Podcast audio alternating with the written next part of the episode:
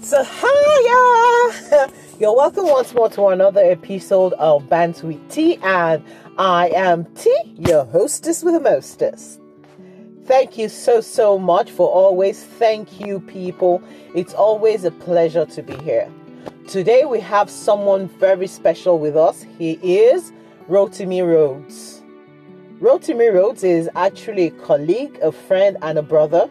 But today he is with us um, from the angle of being a an ordained minister of the Almighty. So if at any point in time I refer to him as pastor today, yes, he actually is a pastor. Thank you very much for joining us today, Rotimi. You're welcome. So, Rotimi, one of our first questions to you today is um, what exactly is faith? And on a personal note, how have you been able to leave your faith from home? All right, in a nutshell, faith as defined by the Bible is the substance of things hoped for. It is the conviction of things not seen. In plain English, it is belief, trust, confidence, and the assurance that we have in God that He will do what He has promised to do. And it's the, it's the vehicle of our Christian walk. It is what drives our relationship with the Father. And so that is what faith is. Now, I, I would like to take us to a story in the book of John, John chapter 4, I believe.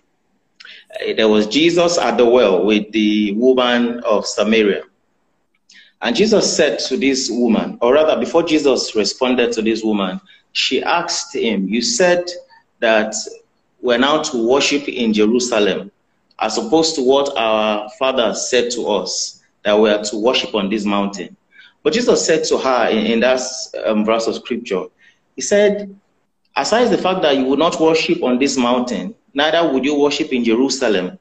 He said there will come a time, and now is that time, when the true worshippers of God will not be bothered, as it were, about where they are worshiping, whether mm. in the building made with hands, or mm. whether in a church where you have instruments, cymbals, trombones, and harp, but they would worship God in spirit and in truth.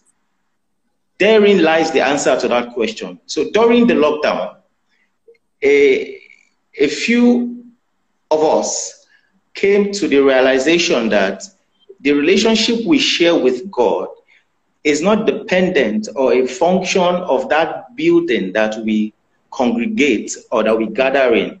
Beautiful as those things are, the relationship that God desires is the one of the heart, in spirit and in truth such that even for the 21 weeks that we did not go to church, for as many as have proposed in their hearts that they will connect with God on their beds, on their sofa, in that home, that connection remains there because God is a spirit. And they that worship, they would worship in spirit and in truth. And so, as much as we were bothered that we were not congregating as a church, Mm-hmm. The true essence of our work with God does not depend on the fact that we were under that roof called church. The moment you have established your relationship with the Father, then there's a seamless union that goes on, whether in the church, physical, or on the bedroom, spiritual. Pope Francis, in a recent speech, said in this unprecedented situation when everything appears to falter, Let's help one another in being strong in what really matters. What would you say are those things that really matter now? Is it without thinking so much? The most important thing now is the gift of life. Mm-hmm. The gift of life that God Himself gives to us. You would agree with me that it is the one that has died that does not have hope. And so, regardless of the difficulties that we may presently be experiencing, the one very important thing that tops the list, the second thing in the few weeks that we have been under this lockdown, even though it is easing off gradually, is the comfort that family brings to us. You see, there is the beauty that the support system gives to you in life. When the chips are down, when the the work you wake up to and return is no longer there. When the hustle and bustle of life makes you realize that there is nothing to also wake up to. The family, the wife, the husband, the children, the father, the mother, the uncle, the sister, the brother, they are the ones who help you understand that there are deeper and greater things in life, more than the money in the bank account, more than the number of houses and the cars that you have. And so this support system cannot be replaced. You see, mental health at this time mm. has become very critical. And it is those with the required support system that actually have the ability and the edge to do better than those people who have been incarcerated and have no one to lean on or to speak to. So, Pastor, people are asking questions. Many are seeking for deeper answers to the question of existence or of purpose. And suddenly, the claims of the gospel are making more sense than ever before. What would you say to this? You see, the pandemic brought with it a lot of things. It is difficult to send a vessel that is untested to battle. Yeah. In our moments of trial and hardship, those are the times when we ought to build the required spiritual muscles. Mm-hmm.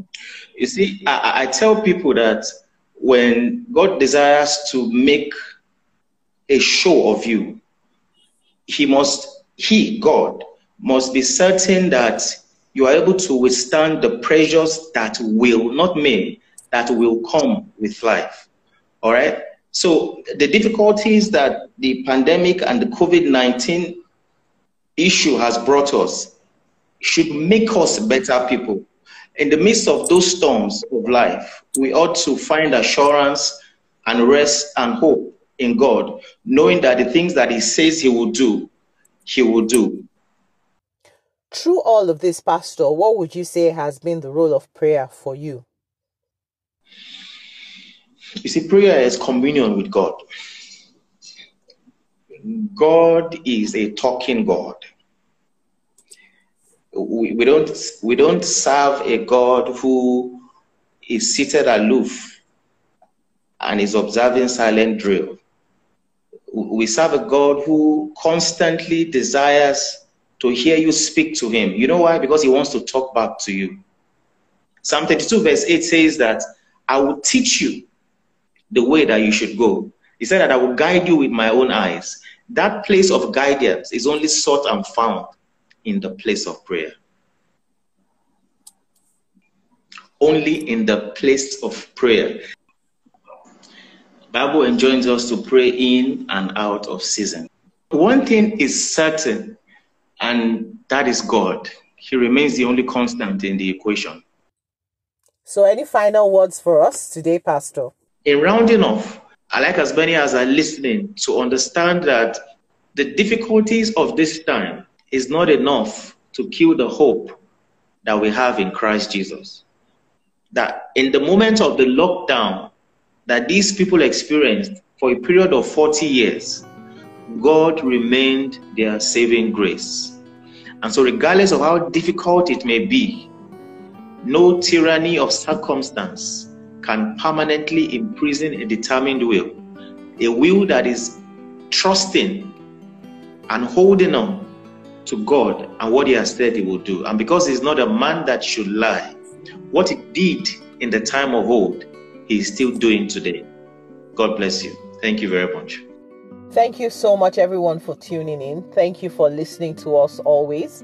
And as we always end our program with, I am T, your hostess with the mostest. Peace out, peeps, and mwah.